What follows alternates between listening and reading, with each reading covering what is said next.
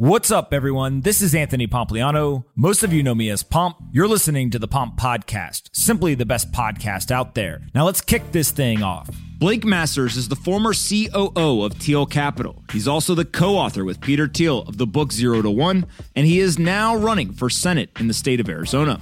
In this conversation, we talk about everything from Bitcoin to NFTs. We talk about individual rights, personal freedom, and many of the topics that Blake is running on. I really enjoyed this conversation with Blake, and I hope you enjoy it as well. Before we get into this episode, though, I want to quickly talk about our sponsors. First up is LMAX Digital, the number one institutional crypto exchange. They offer clients the deepest pool of crypto liquidity on the planet, underscored by a 100% uptime track record through volatility spikes. They leverage LMAX Group's liquidity relationships and ultra low latency technology. LMAX Digital is the market leading solution for institutional crypto trading and custodial services.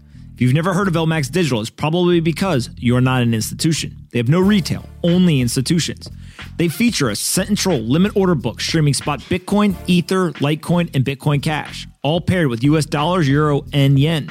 LMAX Digital. They're secure, they're liquid, and they're trusted. Learn more at lmaxdigital.com slash pomp. Again, lmaxdigital.com slash pomp. This episode is brought to you by 8 Sleep. 8 Sleep is the single best product that I have purchased over the last three years. It completely changed my life. I'm not joking. Pay attention. The Pod Pro cover, which goes over your mattress by 8 Sleep, is the most advanced solution on the market for thermoregulation. It pairs dynamic cooling and heating with biometric tracking. You can go to 8sleep.com slash pomp to check out the Pod Pro cover, and you save $150 at checkout. They currently ship within the United States, Canada, and the UK. Now, I told you, it changed my life. It helps me sleep deeper, helps me sleep longer. I feel much more refreshed, and I have better energy. You want to know how I have relentless energy every single day? Because I sleep on an 8 Sleep. Seriously, go check it out, 8sleep.com slash pomp today. This episode is brought to you by OKX. OKEX has dropped the E to become OKX.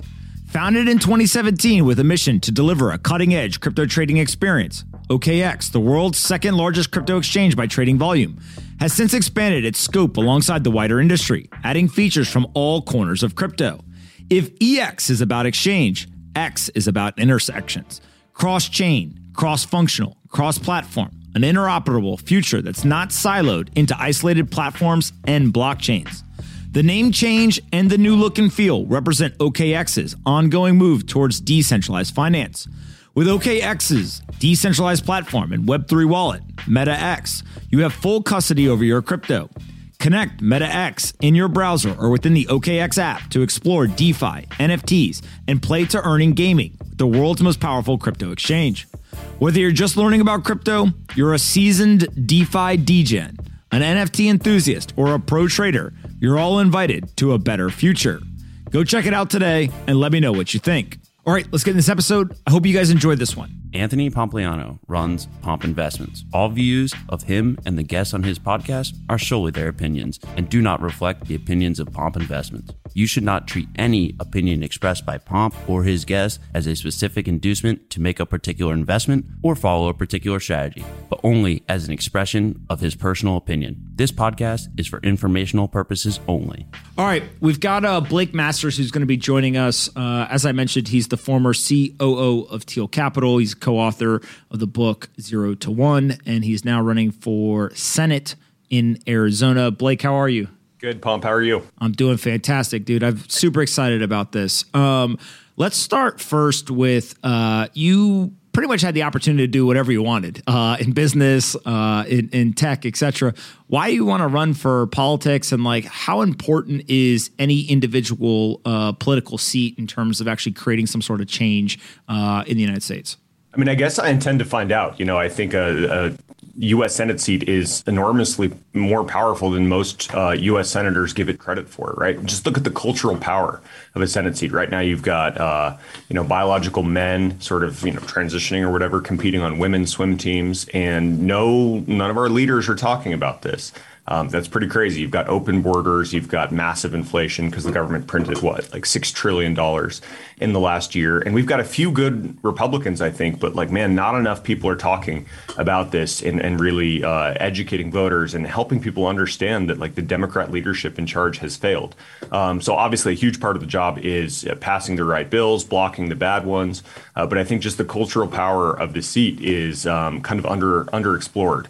And I'm, uh, it's true. I have a, I had a really good gig with with Peter Thiel, you know, running his uh, family office. But this just this seems like the most important thing I could be doing. Arizona is a swing state. I think this Senate race that I'm in is going to determine the balance of power in the whole U.S. Senate, um, and it, it's it's just important. I feel called to do it, and I know I can win and do a good job. So let's start uh, maybe with the economic uh, kind of situation. Obviously, uh, it seems like our debt ceiling just goes up and up and up, regardless of who the uh, the president is. Uh, but with that, we're living right now with eight percent uh, inflation in the official numbers, unofficially probably somewhere in the the teens. What's your general read in terms of uh, kind of the mistakes that have been made to get us here, and then like what is the solution? Right. I, I think part of what uh, a, a, big portion of the American people they feel like politics is just arguing all the time, and I think one of the things that yep. um, ha- has been part of your approach, which I think is uh, pretty effective, is like, hey, there's like real solutions that could be pursued. Whether we do it or not is up for debate. But like, how do you think about getting out of the economic situation that we're in? Right.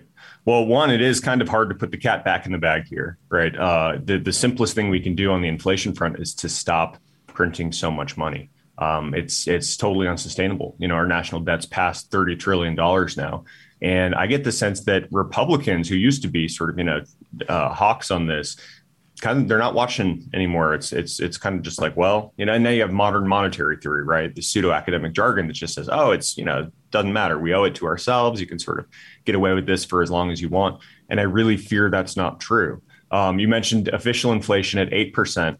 Uh, yeah, sure. If you define the basket of goods to exclude, you know, food, energy, right, gas prices, I think the real Costco basket uh, probably costs 20 to 30% more than it did last year. Um, and so for a lot of people, um, you know, who opine about inflation in the opinion making classes, inflation is just an annoyance, right? Or an economic abstraction. But for so many voters that I meet on the campaign trail in Arizona, this is like life and death stuff. You know, this is, this is not, this is existential. Um, so you got to stop printing so much money and, and we got to get people back to work when you start to think about things like wages, uh, real estate prices, it feels like uh, inflation. Obviously, people think in the consumer goods space, but wages haven't kept up. Uh, also, things like the cost of a home. Uh, the average home in America, I think, just cost over five hundred thousand dollars, which is you know pretty insane number when you think about what that means. Um, is the ideas really around? Uh, hey, the government should stop printing, and then like, how do you think about things like financial education, right? and, and it feels almost. I always say that like the gap between those that are benefiting in this situation and those aren't people totally. would like to draw the line around wealth, but really it's an education gap. Like some people know how to benefit from this environment by holding investable assets, et cetera, and then 45% of Americans don't. So how do you think about like the overlay of the education uh, uh, for personal finance, et cetera, with a lot of this? I was just uh, touring a charter school in Arizona, and th- I was blown away because they have a year-long program. The first semester is personal finance, and the second semester is entrepreneurship. And um, two things are remarkable. One, that's just a really cool program, right? And I got to talk to some of these kids in the entrepreneurship class, and uh, you know, you could you could just see how happy they were to be there, right? And they were starting all these micro businesses, and you start with nothing, and you try to see if you can end the semester with like 500 bucks or whatever. Um, so, what a valuable thing that is. But then the most remarkable thing about it is how rare a program like that is, right? And I think in the first, so you got like uh, 11th graders, they're listening to Dave Ramsey, you know. Um, they they've never heard any of this stuff before. They don't know what a checkbook is, let alone how to balance it. Um, for them, you know, and increasingly we're in a cashless society. So maybe some of them know about crypto, but mainly it's just you know put it on the parent's credit card, and it, they, they don't they're not acquainted with this stuff. Um, they're not learning it in school, and so I think that that one gem of a program could be some kind of model. Like bring back home ec, right? Bring back financial literacy class, bring back shop class while we're at it. Uh, but schools should be useful instead of just graduating a bunch of people that don't have any skills. Yeah, it, it's uh, it's pretty incredible. I, have got a friend who uh, he's been rolling up a bunch of uh, electricity uh, or, or, like electrician uh, businesses, and okay. his whole uh, thesis is that the trade schools aren't cranking out as many electricians. It's not this sexy job, uh, but it's a high skilled job that you basically need to be trained on. Uh, and there's you know probably the last thing when it comes to construction that's going to be automated away is like how do you do the electrical work in a home? And so he's like, look, you know, basically there's going to be a mismatch of supply and demand, and I'm going to go yep. buy up all these businesses. So I think that there's many you know kind of implications of this. Uh, talk to me about Bitcoin and uh, kind of the crypto market. I know that uh, that is now pretty much entered into the economic conversation uh, because it seems like there's an entire generation of kids who, you know, they might not be so interested in bonds or stocks or gold, and uh, and Bitcoin and cryptocurrencies is pretty much the entire piece of their uh, their financial portfolio. Well, I think it's here to stay, and I'm grateful for that. Um, you know, just non-politically, I'm I'm sort of amateur enthusiast about all this stuff. I've been into it for a number of years.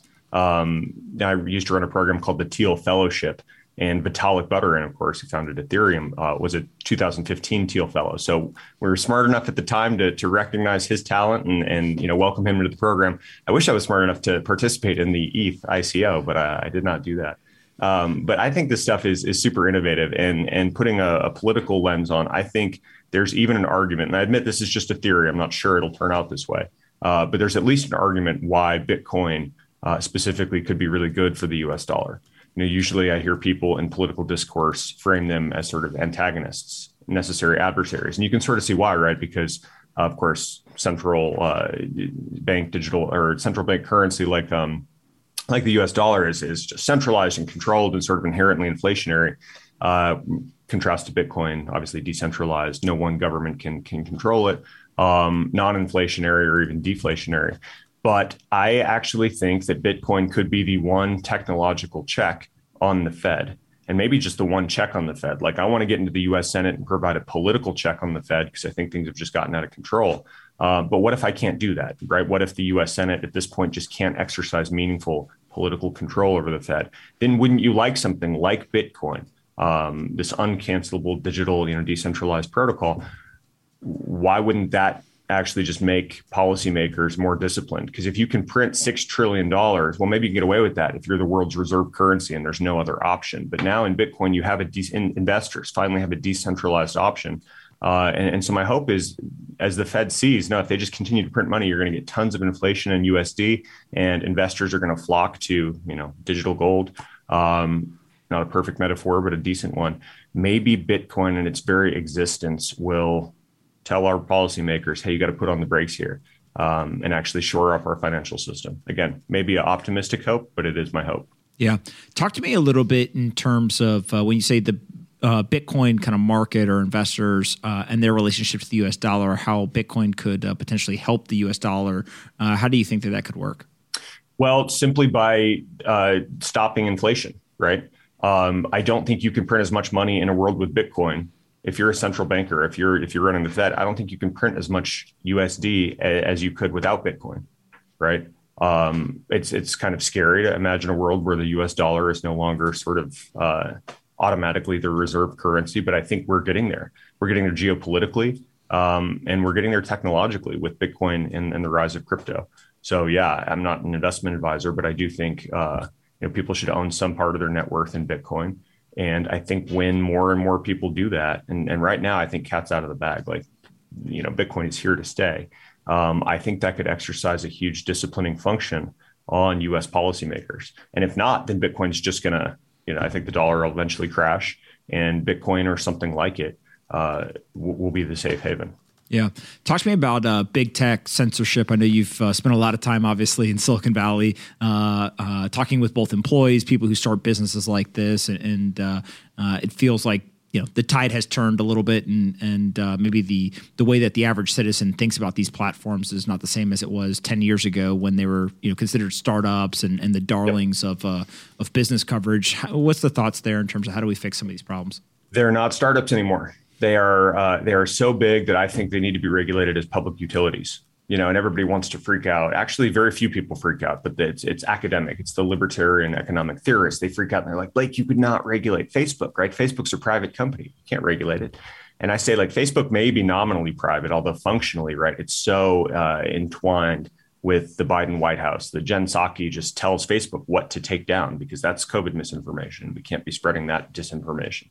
Uh, so Facebook's not even that private, but even if you can see that it's private, it's still so big and so powerful that I think you've got to take a look at it and recognize uh, it's not a local bakery. It's not a small or medium business. This is a global communications utility with hundred, actually billions of people, right? Probably over a billion people on Facebook at this point. Um, and when you let a handful of multinational corporations, I think it's like the new town square, right? They control the flow of information in a society uh, in a real sense. When you let them just do whatever they want around election time, I really worry that you can't get a free and fair election. So I think it's crazy that they ripped off President Trump. Facebook and Twitter did. Um, they censor Marjorie Taylor Greene. I don't care if you love her or hate her politics. Uh, she's still an elected official and, and deserves that platform uh, and shouldn't be silenced just because her views are to the right of you know people at Facebook or whatever. Uh, and so I think you have got to regulate these companies as common carriers, just like the phone company, right? The phone company can't listen to you and me and say, "Ooh, they're talking about Bitcoin. That makes us uncomfortable. Let's disconnect them." They'd probably love to do that, but they're not allowed to do that. And so, why on earth shouldn't we treat Facebook and Twitter the same way? Yeah, one of the things that's uh, that's fascinating to me is uh, I think it was Naval, uh, maybe, or, or, somebody tweeted and was like, "If you can silence the king, you are the king."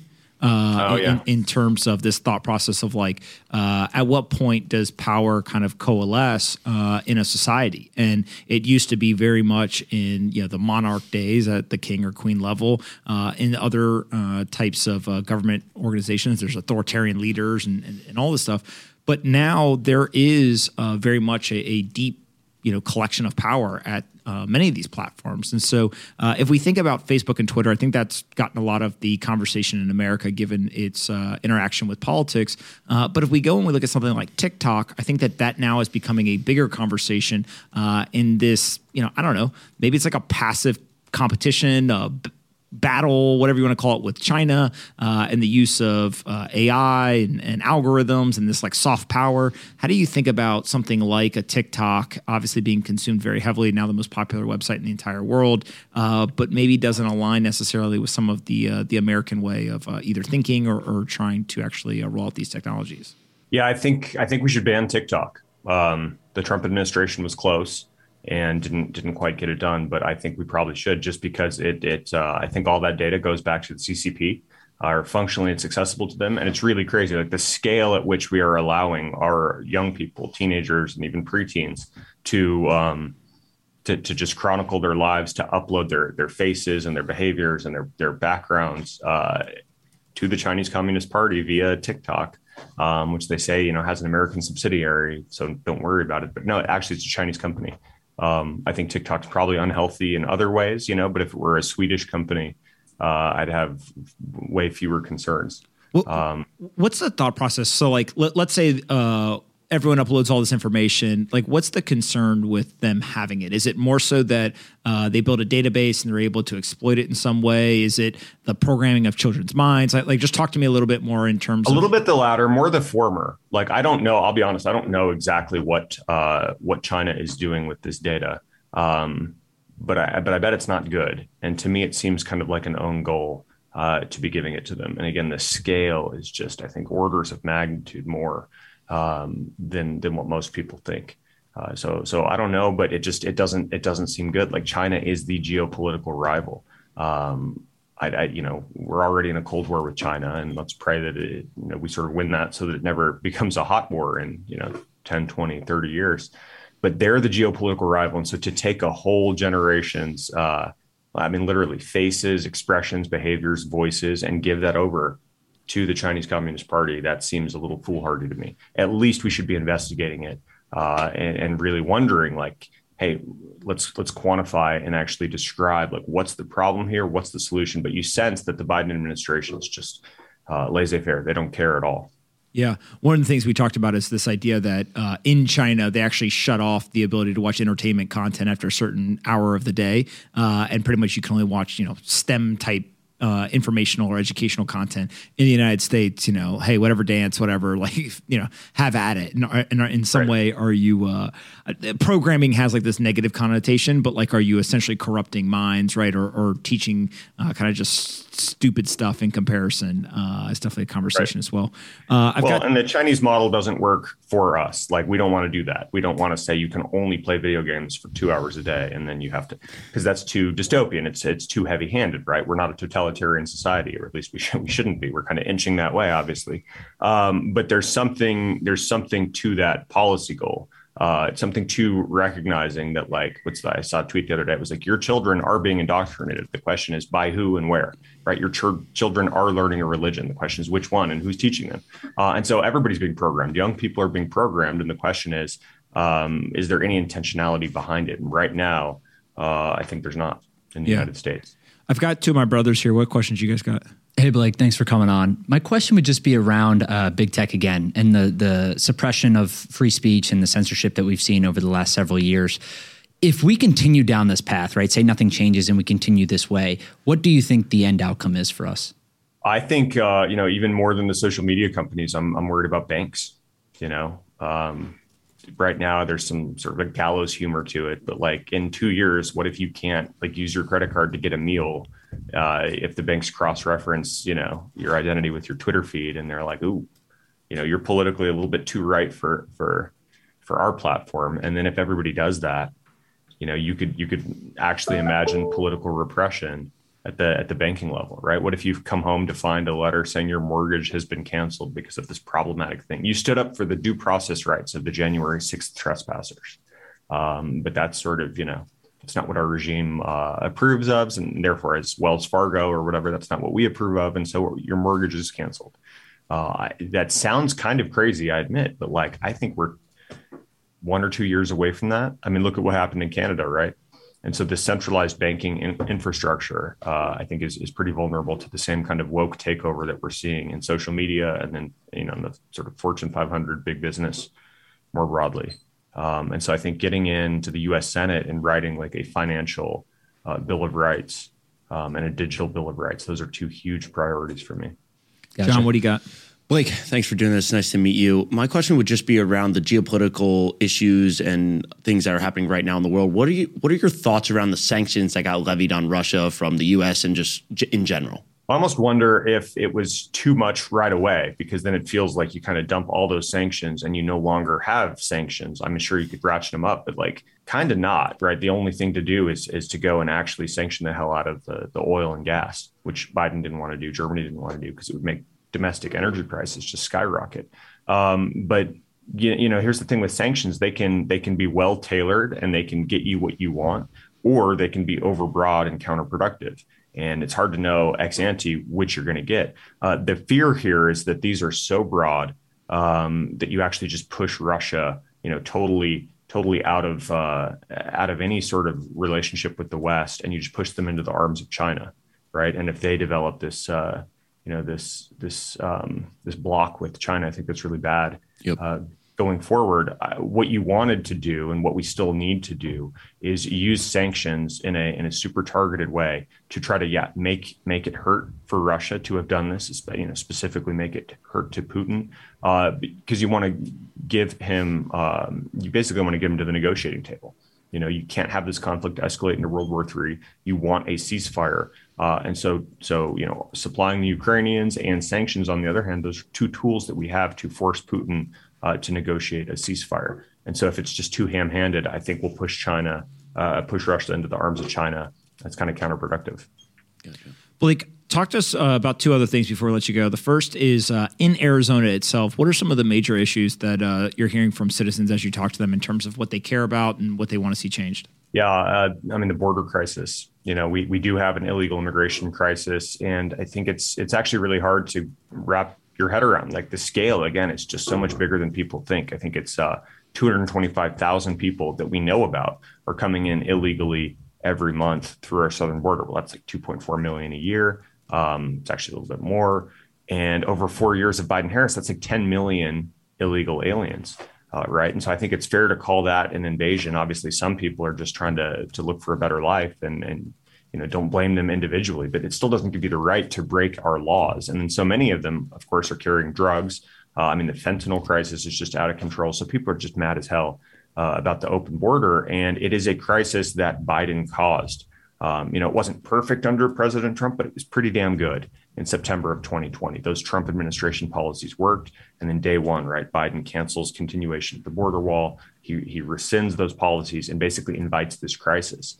Um, and so I think that's top of mind to people. Uh, election integrity is top of mind. Inflation's top of mind. What's really crazy, I mean, crime, homicide in Tucson, my hometown, is up 87% since 2019. In Phoenix, I think homicide's up 50% since 2019. So there are all these issues, and it's almost hard to say, well, this is more important than this because eh, you know you could solve the border crisis, but if crime is still high, if inflation is still high, there's a sense in which things aren't working, right? You actually kind of have to solve all these problems, um, and it's astonishing how how rapidly things are going downhill. Yeah. Talk to me also about uh, you've taken a uh, what I'll call unique and uh, what seems to be working uh, approach to the campaign trail. Uh, the videos of you standing in the uh, in the fields and pretty much one shot and you just delivering your message seem to be pretty powerful. How are you guys thinking about the way that campaigns are changing and the way that you communicate as a candidate to to citizens is evolving?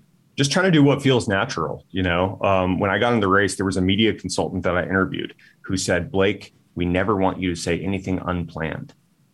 And I almost thought I thought he was joking for a minute, and then I realized, oh shit, he's serious. Like that's that is the advice. That is the state of the art advice that candidates pay for, uh, which is why everyone sounds so plastic. They sound so fake, um, you know. And and I, I just think departing from the norm, right? Just being authentic to me. Like, why is it innovative to just go and do a single take and look at the camera for 45 seconds and talk about a problem and a solution? Somehow in American politics in 2022, that's innovative.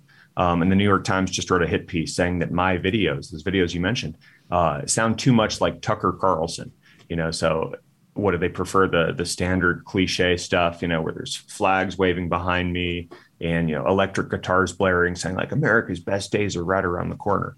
Um, i think people are tired of that. And and one reason why president trump was so powerful as a political figure was whether you liked what he was saying or you didn't you knew that he was telling you the truth. Like he wasn't lying. He was just saying what he thought. Uh, so i'm getting out there every day trying to say what i think uh, let the chips fall where they where they may, and I think that's um, somehow really attractive to to voters, and why I'm getting traction in the race. Yeah, it, it's fascinating because as we move from what I'll call like an analog type economy to a digital one, uh, the means of communication uh, is very similar. I always joke that uh, memes are just hieroglyphics in the digital world, uh, but at the same time, uh, there's this element of authenticity really separates, and you see that uh, in business, you see it in finance, you see it obviously in politics as well. Um, and I think your point about like whether you agree with somebody or don't, uh, the average American, I think, has like a really good bullshit filter of just like, hey, even if I hear the thing that I like to hear from this person, whether they're a business person or a candidate or whatever, but it feels like I'm being bullshitted.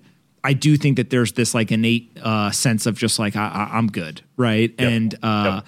in some way, if you really think about like uh, the linear progression, I would actually argue that the average American is getting better at identifying bullshit, and the yep. internet's been a huge piece of that of calling out whether it's you know large organizations, governments, whatever, just being like, hey, like we're good. We we don't need the uh, the, the kind of uh, song and dance. We we have our own thoughts, and uh, we can expose a lot of this information. It feels like the authenticity plays into that. I think that's totally right. Voters are just used to being lied to. Uh, they're pissed off about it, and and and they just want someone who's not fake. You know, and it's like look at why Bernie Sanders, I think before they stole the nomination from him in 2016, look at why he got traction, right? And I hate Bernie Sanders' politics. Like he is just wrong about everything, but at least he's a little bit more honest than, say, Hillary Clinton, right? Trump was just saying, you know, the, the election that people deserved in 2016 was Trump versus Bernie. Because um, at least both those guys were honest enough to say, like, hey, this, what's ever happening right now, that doesn't work. And Bernie wants to go far left, and, and we should talk about why that doesn't work. And Trump had a much better uh, set of solutions. But like that's more honest and that authenticity broke through. Like listen to Bernie on Joe Rogan, right? He does not sound like Hillary Clinton, who's perfectly practiced and polished and manages to say nothing at all. Yeah, I, I, tend to uh, to think of this as like uh, also we're getting a um, a huge swath of people, and I would put myself in this, which is like uh, centrist, independent. I want to make my own decision on each individual thought, whereas maybe uh, my parents or my grandparents, it was very much like you vote with the party line regardless. Uh, yeah. Internet has some impact on that, uh, but if you take that view, it's like you know take maybe AOC and Trump. There's almost no overlap at all in any sort of uh, political position or thought process. But they both understood how to use digital platforms. They both were super authentic in terms of they at least said what they believed, uh, and you can see that they built these bases of individuals who say, "Hey, look, that's the candidate that you know I want to back, whether it's for whatever race." So I, I definitely think this is the world uh, where the uh, the world is going. At least uh, before we let you go, uh, one of our sponsors is uh, Eight Sleep. What's what's your sleep schedule in terms of? I know you're running around the whole country basically. What's that been like, and how's that changed from being more in the business tech world to to now in the political race? Yeah, it's it's pretty crazy. I'm hanging in there probably about six hours average uh, a night. A lot of hotel rooms, which is not so good. I wish they had the the eight sleep beds in the hotel rooms. They don't. Um, I also have a two year old, and so it's you know when you have small children, your sleep is totally uh, dependent on whether they choose to have a good sleep or not. So it's a mess. But uh, I'm a big fan of of eight sleep. Yeah, Blake, I, I got a four month old daughter, and like oh, I used to hear people say like, "Oh, small kids sleep, whatever." Yeah, yeah, yeah. I'm like, yeah, I got gotcha. it's like a whole yeah. new education, right?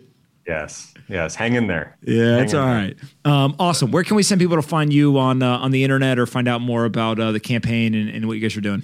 Absolutely. Thanks. Yeah, people can go to blakemasters.com, which is my campaign website. We also have uh, a cool NFT offering right now. You can go to ztonft.com, release some NFTs relating to the uh, the book Zero to One that Peter Thiel and I wrote together. So ztonft.com and uh, blakemasters.com. And thanks for having me on. Absolutely. So blakemasters.com and then ztonft.com is where yep. uh, they can go get the NFTs with the book. Yes, sir. Awesome, man. Well, listen, thank you so much for uh, for taking time to do this, and uh, we'll definitely have to bring you back after you win your uh, your Senate race. Sounds good. Thank you, guys. All right, later, buddy. Thanks so much for listening to today's episode. I really hope you guys enjoyed this one. Make sure you're subscribed on Apple, Spotify, or your favorite podcast player. And if you're looking to try to transition to get a new job in the Bitcoin or crypto industry, we've got you covered. Head over to pompscryptocourse.com. We've developed a curriculum with the top teams across the industry. It's a three week intensive training program with over 50 events packed into that three week time period. Go to pompscryptocourse.com to learn more, and I'll meet you guys for the next episode.